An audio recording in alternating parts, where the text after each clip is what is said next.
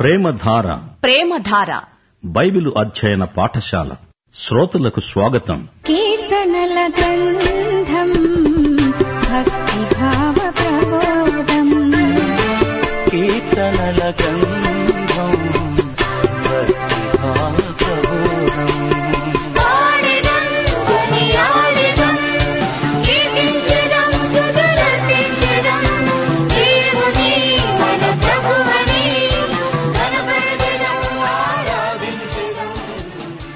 ప్రియ సోదరి సోదరులారా ఈ రోజున మనం కీర్తనల గ్రంథంలో రెండో కీర్తన వినబోతున్నాము ముందుగా ఓ కథ వినండి అతడొక న్యాయవాది అతని దగ్గరికి ఒక రోజు ఒక గజ దొంగ వచ్చి తన పక్షాన వాదించవలసిందిగా కోరాడు తనను గెలిపిస్తే పదివేల రూపాయలు ఫీజు ఇస్తానన్నాడు న్యాయవాది సరేనని ఒప్పుకున్నాడు న్యాయవాది అతి నేర్పుగా వాదించి నేరస్తుణ్ణి శిక్ష నుంచి తప్పించాడు దొంగ తాను ఒడంబడిక చేసుకున్న ప్రకారం పదివేల రూపాయలు న్యాయవాదికి చెల్లించాడు ఆ రాత్రి పెద్ద గాలి తుఫాను వీచింది ఈ పూటకు మా ఇంట్లోనే ఉండు పొద్దున వెళ్ళవచ్చు అని న్యాయవాది అతణ్ణి ఆహ్వానించి తన ఇంట్లో చేర్చుకున్నాడు అర్ధరాత్రి ఆ దొంగ లేచి న్యాయవాదిని పెడరెక్కలు విరిచికట్టి పడేసి తాను ఇచ్చిన పదివేల రూపాయలతో పాటు న్యాయవాది ఇంటిలోని విలువైన బంగారు నగలను దోచుకొని పరారైపోయాడు చూచారా బాలలు పాపి యొక్క పాప స్వభావం అలాంటిది మేలు చేసే వారికి కూడా కీడు చేస్తుంది యేసును నమ్ముకుంటే రక్షించబడితే పాపిలోని పాపం వెంటనే పోతుంది పాపి పరిశుద్ధుడైపోతాడు అందుకే అపస్తుల కార్యములు పదహారో అధ్యాయం ముప్పై ఒకటో వచనం అంటోంది ప్రభు అయిన యేసునందు విశ్వాసముంచు అప్పుడు నీవు నీ ఇంటివారు రక్షించబడతారు సరే ఈ రోజు మనం రెండో కీర్తన వినబోతున్నాము ప్రపంచ చరిత్రలో యుగయుగాల నాటకీయత ఈ కీర్తనలో క్లుప్తంగా చూపబడింది మొదటి కీర్తనలో పరిపూర్ణ మానవుణ్ణి సందర్శించాము అతడు ధన్యుడు అని పేర్కొనబడింది అతడే పరమానందమయుడైన మానవుడు ఆ మానవుడు కడపటి ఆదామైన యేసుక్రీస్తే అయితే ఈ రెండవ కీర్తనలో మనకు కనిపించే మనిషి కేవలం దానికి విరుద్ధం ఆదికాండంలో ఆదాము మొదట పరిపూర్ణుడే అతడు ఏదెను తోటలో దేవుని చేత నియమించబడినవాడు అయితే అతడు పాపం చేసి దేవునికి తిరుగుబాటుదారైపోయాడు ఈ రెండవ కీర్తనలో ఆదాము సంతతి తిరుగుబాటు మనస్తత్వాన్ని పరిశీలించబోతున్నాము ఈ కీర్తనలో మొదట మానవత యొక్క చిత్రపటం కనిపిస్తుంది మొదటి వచనం నుండి వినండి అన్యజనులు ఏల గల్లంతు చేస్తున్నారు జనములు ఏల వ్యర్థమైన దానిని తలంచుతున్నాయి భూరాజులు చెప్పుకుంటున్నారు మనము వారి కట్లు తెంపుదాము రండి అన్యజనులేమో గల్లంతు చేస్తున్నారు యూదులో వీరేం చేస్తున్నారు వీరు వ్యర్థమైన దానిని తలంచుతున్నారు వ్యర్థమైనవి పనికి మాలిన విషయాలు లోకమంతా దేవునికి వ్యతిరేకంగా ఉద్యమిస్తున్నది భూరాజులందరూ ఏకమై యహోవాకు ఆయన అభిషిక్తునికి విరోధముగా నిలువబడుతున్నారు ఏలికలు ఏకీభవించి ఆలోచన చేస్తున్నారు భూరాజుల రాజకీయాలు యేసు ప్రభువుకు వ్యతిరేకంగా పరిణమిస్తున్నాయి ఏలికలు మత నాయకులు రాజకీయాలు మతం అన్నీ కలిసి ప్రభువును వ్యతిరేకిస్తున్నాయి వీరు అభిషిక్తుడైన ప్రభువుకు వ్యతిరేకంగా సంఘటితమవుతున్నారు అభిషిక్తుడు అనగా మెస్సియా దేవునికి క్రీస్తుకు రాజ్యాలు మతాలు వ్యతిరేక ధోరణిని వ్యక్తం చేస్తున్నాయి క్రీస్తు అనేది గ్రీకు పదం మెస్సియా హీబ్రూ భాషా పదం విశ్వవ్యాప్తంగా అందరూ దేవుని అభిషిక్తునికి ప్రతికూలంగా వ్యవహరిస్తున్నారు అపుస్తల కార్యములు నాలుగో అధ్యాయంలో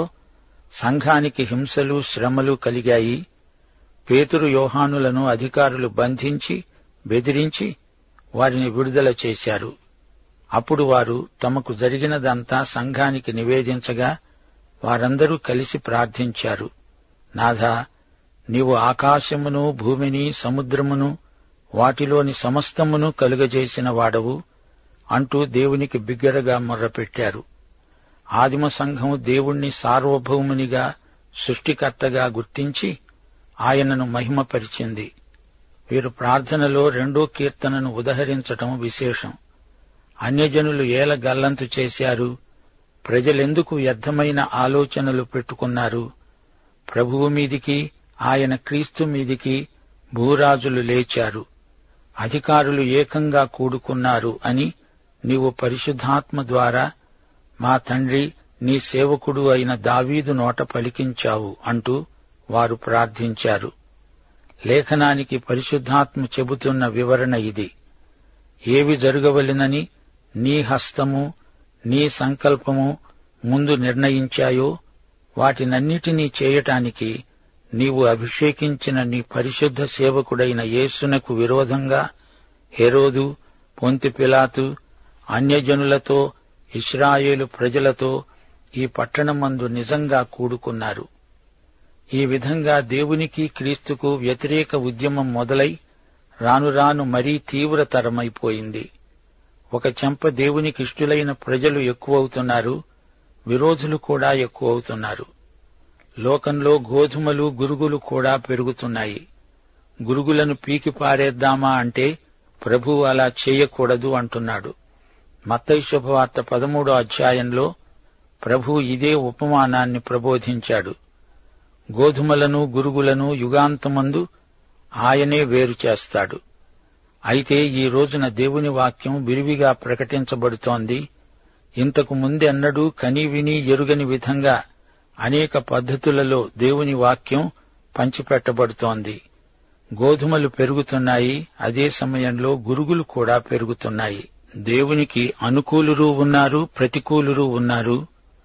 ఈ రోజుల్లో నాస్తికవాదం కూడా ఎక్కువగా ప్రచారంలో ఉంది మునుపైతే బహుదేవతారాధన ఉండేది కాని ఇప్పుడు దేవుడే లేడు అనేవారు ఉద్యమాలు నడుపుతున్నారు నోవహు కాలం వరకు నాస్తికులు లేరు అప్పుడు దౌర్జన్యపరులు అధిక సంఖ్యాకులుగా ఉన్నారు దేవుడు మోషే ద్వారా దశాజ్ఞలనిచ్చినప్పుడు నాస్తికులు లేరు బహుదేవతారాధికులను ఉద్దేశించి దేవుడు దశాజ్ఞలలో మొదటి రెండు ఆజ్ఞలను రాసి ఇచ్చాడు నిర్గమకాండం ఇరవయో అధ్యాయం మూడు నాలుగు వచనాలు నేను తప్ప వేరొక దేవుడు నీకు ఉండకూడదు పైన ఆకాశమందే కాని కింది భూమి యందే కాని భూమి కింద నీళ్లయందే కాని ఉండే దేని రూపమునైనా విగ్రహమునైనా నీవు చేసుకోకూడదు వాటికి సాగిల పడకూడదు వాటిని పూజింపకూడదు దావీదు కాలం నాటికి కొందరు నాస్తికులు పోగయ్యారు అందుకే కీర్తనలు పద్నాలుగు మొదటి వచనంలో దావీదు అన్నాడు దేవుడు లేడని బుద్ధిహీనులు తమ హృదయంలో అనుకుంటారు వారు చెడిపోయిన వారు అసహ్య కార్యములు చేస్తారు బుద్ధిహీనుడు అంటే వెర్రివాడు పిచ్చివాడు దేవుడు లేడు అనేవాడు ఉన్మాది అతనికి ఎంత లోకజ్ఞానమైనా ఉండవచ్చు గాని అతడు మతిలేనివాడే అంటోంది బైబిల్ సోదరీ సోదరులారా వినండి లేఖనములలోని క్రీస్తును గలవారే ఆస్తికులు మనము లేఖనములలోని క్రీస్తునే ప్రకటిస్తున్నాము భూరాజులు ఏమంటున్నారు మనము వారి కట్లు తెంపుదాము రండి కట్లు పాశములు తెంచుతారా అవేమిటి సమాజంలో దేవుడు పెట్టిన కట్టుబాట్లు కొన్ని ఉన్నాయి వివాహం వాటిలో ఒకటి ఈ కట్టుబాటు మానవుల మేలు కోసమే దేవుడు ఉద్దేశించింది పెళ్లిళ్లు అసలెందుకు అని ప్రశ్నించేవారు కొందరున్నారు వివాహ వ్యవస్థను కూలదోయటం జాతి పతనానికి హేతు అవుతుంది పాశములను పారేస్తారా దశాజ్ఞలను కాదనేవారు కొందరున్నారు దశాజ్ఞలు సార్వత్రికమైనవి వీటిని పాటిస్తే రక్షణ రాదు గాని రక్షించబడిన వారికి ఇవి పాటించే ఆధ్యాత్మిక శక్తి కలుగుతుంది దాన్ని మించి కూడా జీవించగలరు ఇప్పుడు రెండో కీర్తన నాలుగో వచనం ఆకాశమందు ఆసీనుడైన వాడు నవ్వుతున్నాడు ప్రభువు వారిని చూచి అపహసిస్తున్నాడు ఆయన ఉగ్రుడై వారితో పలుకుతాడు ప్రచండ కోపము చేత వారిని తల్లడిల్ల చేస్తాడు నేను నా పరిశుద్ధ పర్వతమైన సీయోను మీద నా రాజును ఆసీనుణ్ణి చేశాను ఆకాశమందు ఆసీనుడైన వాడు నవ్వుతున్నాడు వారిని చూచి అపహసిస్తున్నాడు వెంటనే ఉగ్రుడవుతున్నాడు దేవుడు వీరి అవివేకానికి నవ్వుతున్నాడు మానవుడెంత అతని బలమెంత ఈ మానవుడు నా మీద యుద్ధం ప్రకటిస్తాడా అని చెప్పి దేవుడు నవ్వుతున్నాడు ఈ లోకంలో మానవుడి బతుకు నాలుగు రోజులు ఏమి చూచుకొని ఈ మానవుడు ఇంతగా మిడిసిపడుతున్నాడు దేవుడు వెంటనే తన ఉగ్రతను బయలుపరుస్తాడు తన తీర్పును ప్రకటిస్తాడు దేవునికి ఇహలోకం పట్ల అదే సమయంలో పరలోకం పట్ల నిశ్చితమైన సంకల్పమున్నది ఆయన చిత్త ప్రకారమే సమస్తము జరుగుతుంది హెబ్రీ పత్రిక రెండో అధ్యాయం పదో వచనం ఇదే సత్యాన్ని వెల్లడి చేస్తుంది ప్రభు ఆదియందు నీవు భూమికి పునాది వేశావు ఆకాశములు కూడా నీ చేతి పనులే ఈ రోజున ఆయన తన నామమును బట్టి అనేక మందిని పరలోక రాజ్యానికి పిలుస్తున్నాడు అనేకులు వస్తున్నారు సోదరీ సోదరులారా ప్రియ శ్రోతలారా వింటున్నారా దేవుని ప్రియకుమారుడైన యేసుక్రీస్తును సమస్త ప్రజలు గుర్తించాలి ఆయనను అంగీకరించాలి అని దేవుని సంకల్పం దేవుని కార్యక్రమం ఎన్నటికీ మారదు ఆయన రావలసిన ఘడియలో తప్పకుండా వచ్చేస్తాడు ఆయన రావాలి ఇదే మనందరి ప్రార్థన ఆయన ఇప్పుడు పరలోకంలో దేవుని కుడిపార్శ్వాన ఉన్నాడు ఏడో వచనం కట్టడను నేను వివరిస్తాను యహోవా నాకీలాగు సెలవిచ్చాడు నీవు నా కుమారుడవు నేడు నిన్ను కని ఉన్నాను దేవుని కట్టడలన్నీ క్రీస్తునందు నెరవేరాయి దేవుని వాగ్దానాలన్నీ క్రీస్తునందు అవును అన్నట్లుగానే ఉన్నాయి అపొస్తలుడైన పౌలు అంతియోకులో మాట్లాడుతూ ఈ కీర్తనలోని వచనాన్ని ఉదహరించాడు అపొస్తల కార్యములు పదమూడో అధ్యాయం ముప్పై మూడో వచనం దేవుడు యేసును లేపి పితరులకు చేసిన వాగ్దానమును మన పిల్లలకు నెరవేర్చి ఉన్నాడు అని మేము మీకు సువార్త ప్రకటిస్తున్నాము అలాగే నీవు నా కుమారుడవు నేడు నేను నిన్ను కన్నాను అని రెండో కీర్తనలో రాయబడి ఉంది ఈ వచనం యేసు పుట్టుకను గురించినది కాదు ఆయన పునరుత్థానాన్ని గురించినది యేసుకు ఆద్యంతములు లేవు ఆయన పునరుత్థానుడైన ప్రభు ఆయన అరిమతయ్య యోసేపు యొక్క సమాధిలో నుండి బయటికి వచ్చిన పునరుత్థానుడు యేసు దేవుని నిత్య కుమారుడు దేవుడు యేసుకు నిత్య తండ్రి తండ్రి కుమారులిద్దరూ నిత్యత్వమందు ఉన్నారు యేసు మృత్యుగర్భంలో నుండి మృత్యుంజయుడై లేచి వచ్చాడు ఇదే పునరుత్థానం యేసు సృష్టించబడిన వాడు కాడు ఆయనే సృష్టికర్త ఆయన దేవనరుడు కీర్తన రెండు వచనం ఎనిమిది నన్ను అడుగు జనములను నీకు స్వాస్థ్యముగా భూమిని దిగంతాల వరకు సొత్తుగా ఇస్తాను ఇనుపదండముతో నీవు వారిని నలగగొడతావు కొండను పగలగొట్టినట్లు వారిని ముక్కచెక్కలుగా పగలగొడతావు అని తండ్రి పలుకుతున్నాడు ఈ విశ్వమంతటికీ ఆయన సార్వభౌముడు రాజదండం ఆయన చేతిలోనే ఉంది ఆయన చేతులలో శిలువ మేకుల గుర్తులున్నాయి యేసు ప్రభువు రెండో రాకడను గురించి తొమ్మిదో వచనం చెబుతోంది రెండోసారి యేసు ప్రభువు తీర్పరిగా వస్తాడు మొదటిసారి రక్షకుడుగా వచ్చాడు ఈ భూమి అంతటికీ యేసు ప్రభువు తీర్పు తీరుస్తాడు తిరుగుబాటును ఆయన అణిచివేస్తాడు ఇనుపదండంతో వారిని శిక్షిస్తాడు వారిని నలగొడతాడు విరగొడతాడు తిరుగుబాటుదారుల పీచమడంచి వారిని ముక్కలు చెక్కలుగా చేస్తాడు ఈసారి ఆయన గొర్రెపిల్లలాగా కాదు కొదమసింహంలాగా వస్తాడు శత్రువులు ఆయనకు పాదపీఠమవుతారు యేసు రావడం లోకానికి తీర్పు తిరుగుబాటుదారులకు తీర్పు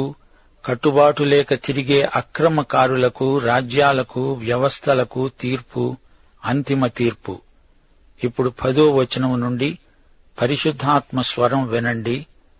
కాబట్టి రాజులారా వివేకులై ఉండండి భూపతులారా బోధనొందండి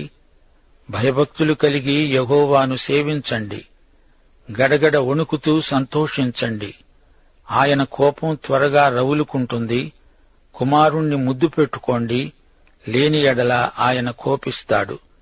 అప్పుడు మీరు తోవ తప్పి నశిస్తారు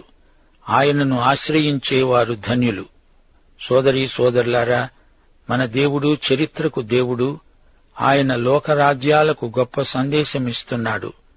ఆయన చరిత్రలోని దేవుడు అలనాడు ఈజిప్టు సింహాసనం మీద ఫరో చెరసాలలో యోసేపు అనే యువకుడు చెరసాల అతనికి పాఠశాల యుక్త సమయంలో యోసేపు ఈజిప్టు దేశమంతటికి ఫరో తరువాత అంత గొప్ప అధికారి అయ్యాడు దేవుడు చరిత్రలో చేసిన విచిత్రాలలో ఇది ఒకటి ఒకప్పుడు బబులోను రాజ్యం లోకరాజ్యాలన్నిటి పైన ఉంది దేవుడు దానియేలును గొప్ప రాజకీయవేత్తగా చేశాడు అతణ్ణి నిబుకద్నెజరు సరసన కూర్చోబెట్టాడు దానియేలు ప్రధానమంత్రి మాత్రమే కాదు రాజు సజీవ దేవుని గురించిన జ్ఞానాన్ని రక్షణను పొందటానికి తాను దేవుని సాధనమయ్యాడు దేవుడు చరిత్రలో చేసిన మరో అద్భుతమిది ఆ తరువాత కోరెషు రాజ్యానికి వచ్చాడు అతడు పారసీక చక్రవర్తి సజీవ దేవుని నామ ఘనతకై అతడు శాసనం చేసి యూద ప్రజలు తమ స్వదేశానికి వెళ్లిపోవచ్చు అన్నాడు అందుకే పరిశుద్ధాత్మ లోక రాజులను ఉద్దేశించి అంటున్నాడు రాజులారా భూపతులారా భయభక్తులు కలిగి యహోవాను సేవించండి తీర్పు దినం రాబోతోంది జాగ్రత్త దేవుని కుమారుడైన యేసుక్రీస్తును ముద్దు పెట్టుకొనండి లేని ఎడల ఆయనకు కోపం వస్తుంది అప్పుడు మీరు తోవ తప్పి నశిస్తారు ఆయనను ఆశ్రయించి ధన్యులు కండి దేవునికి భయపడండి ఆయన చిత్తప్రకారము చేసి సంతోషించండి కుమారుణ్ణి ముద్దు పెట్టుకోండి అంటే అర్థమేమిటి ప్రభు అయిన యేసునందు విశ్వాసముంచి రక్షణ పొందండి అని అర్థం ప్రియ శ్రోతలు యేసు ప్రభువును ముద్దు పెట్టుకున్నదెవరో మీకు జ్ఞాపకముందా శత్రువులకు యేసును పట్టివ్వడానికి యూదా ముద్దు సంకేతం తనకు ముద్దు పెడుతున్న యూదాతో యేసు ఏమన్నాడు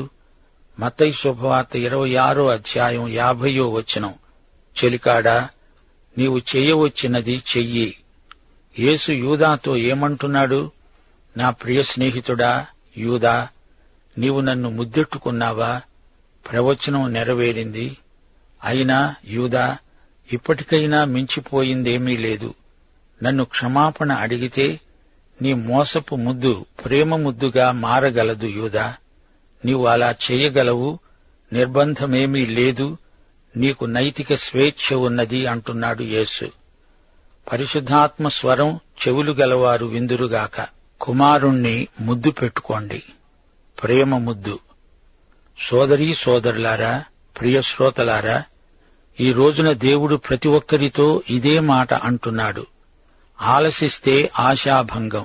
రండి కుమారుణ్ణి ముద్దు పెట్టుకోండి మీరు దేవుని కుమారుణ్ణి బట్టి దేవుని బిడ్డలు కండి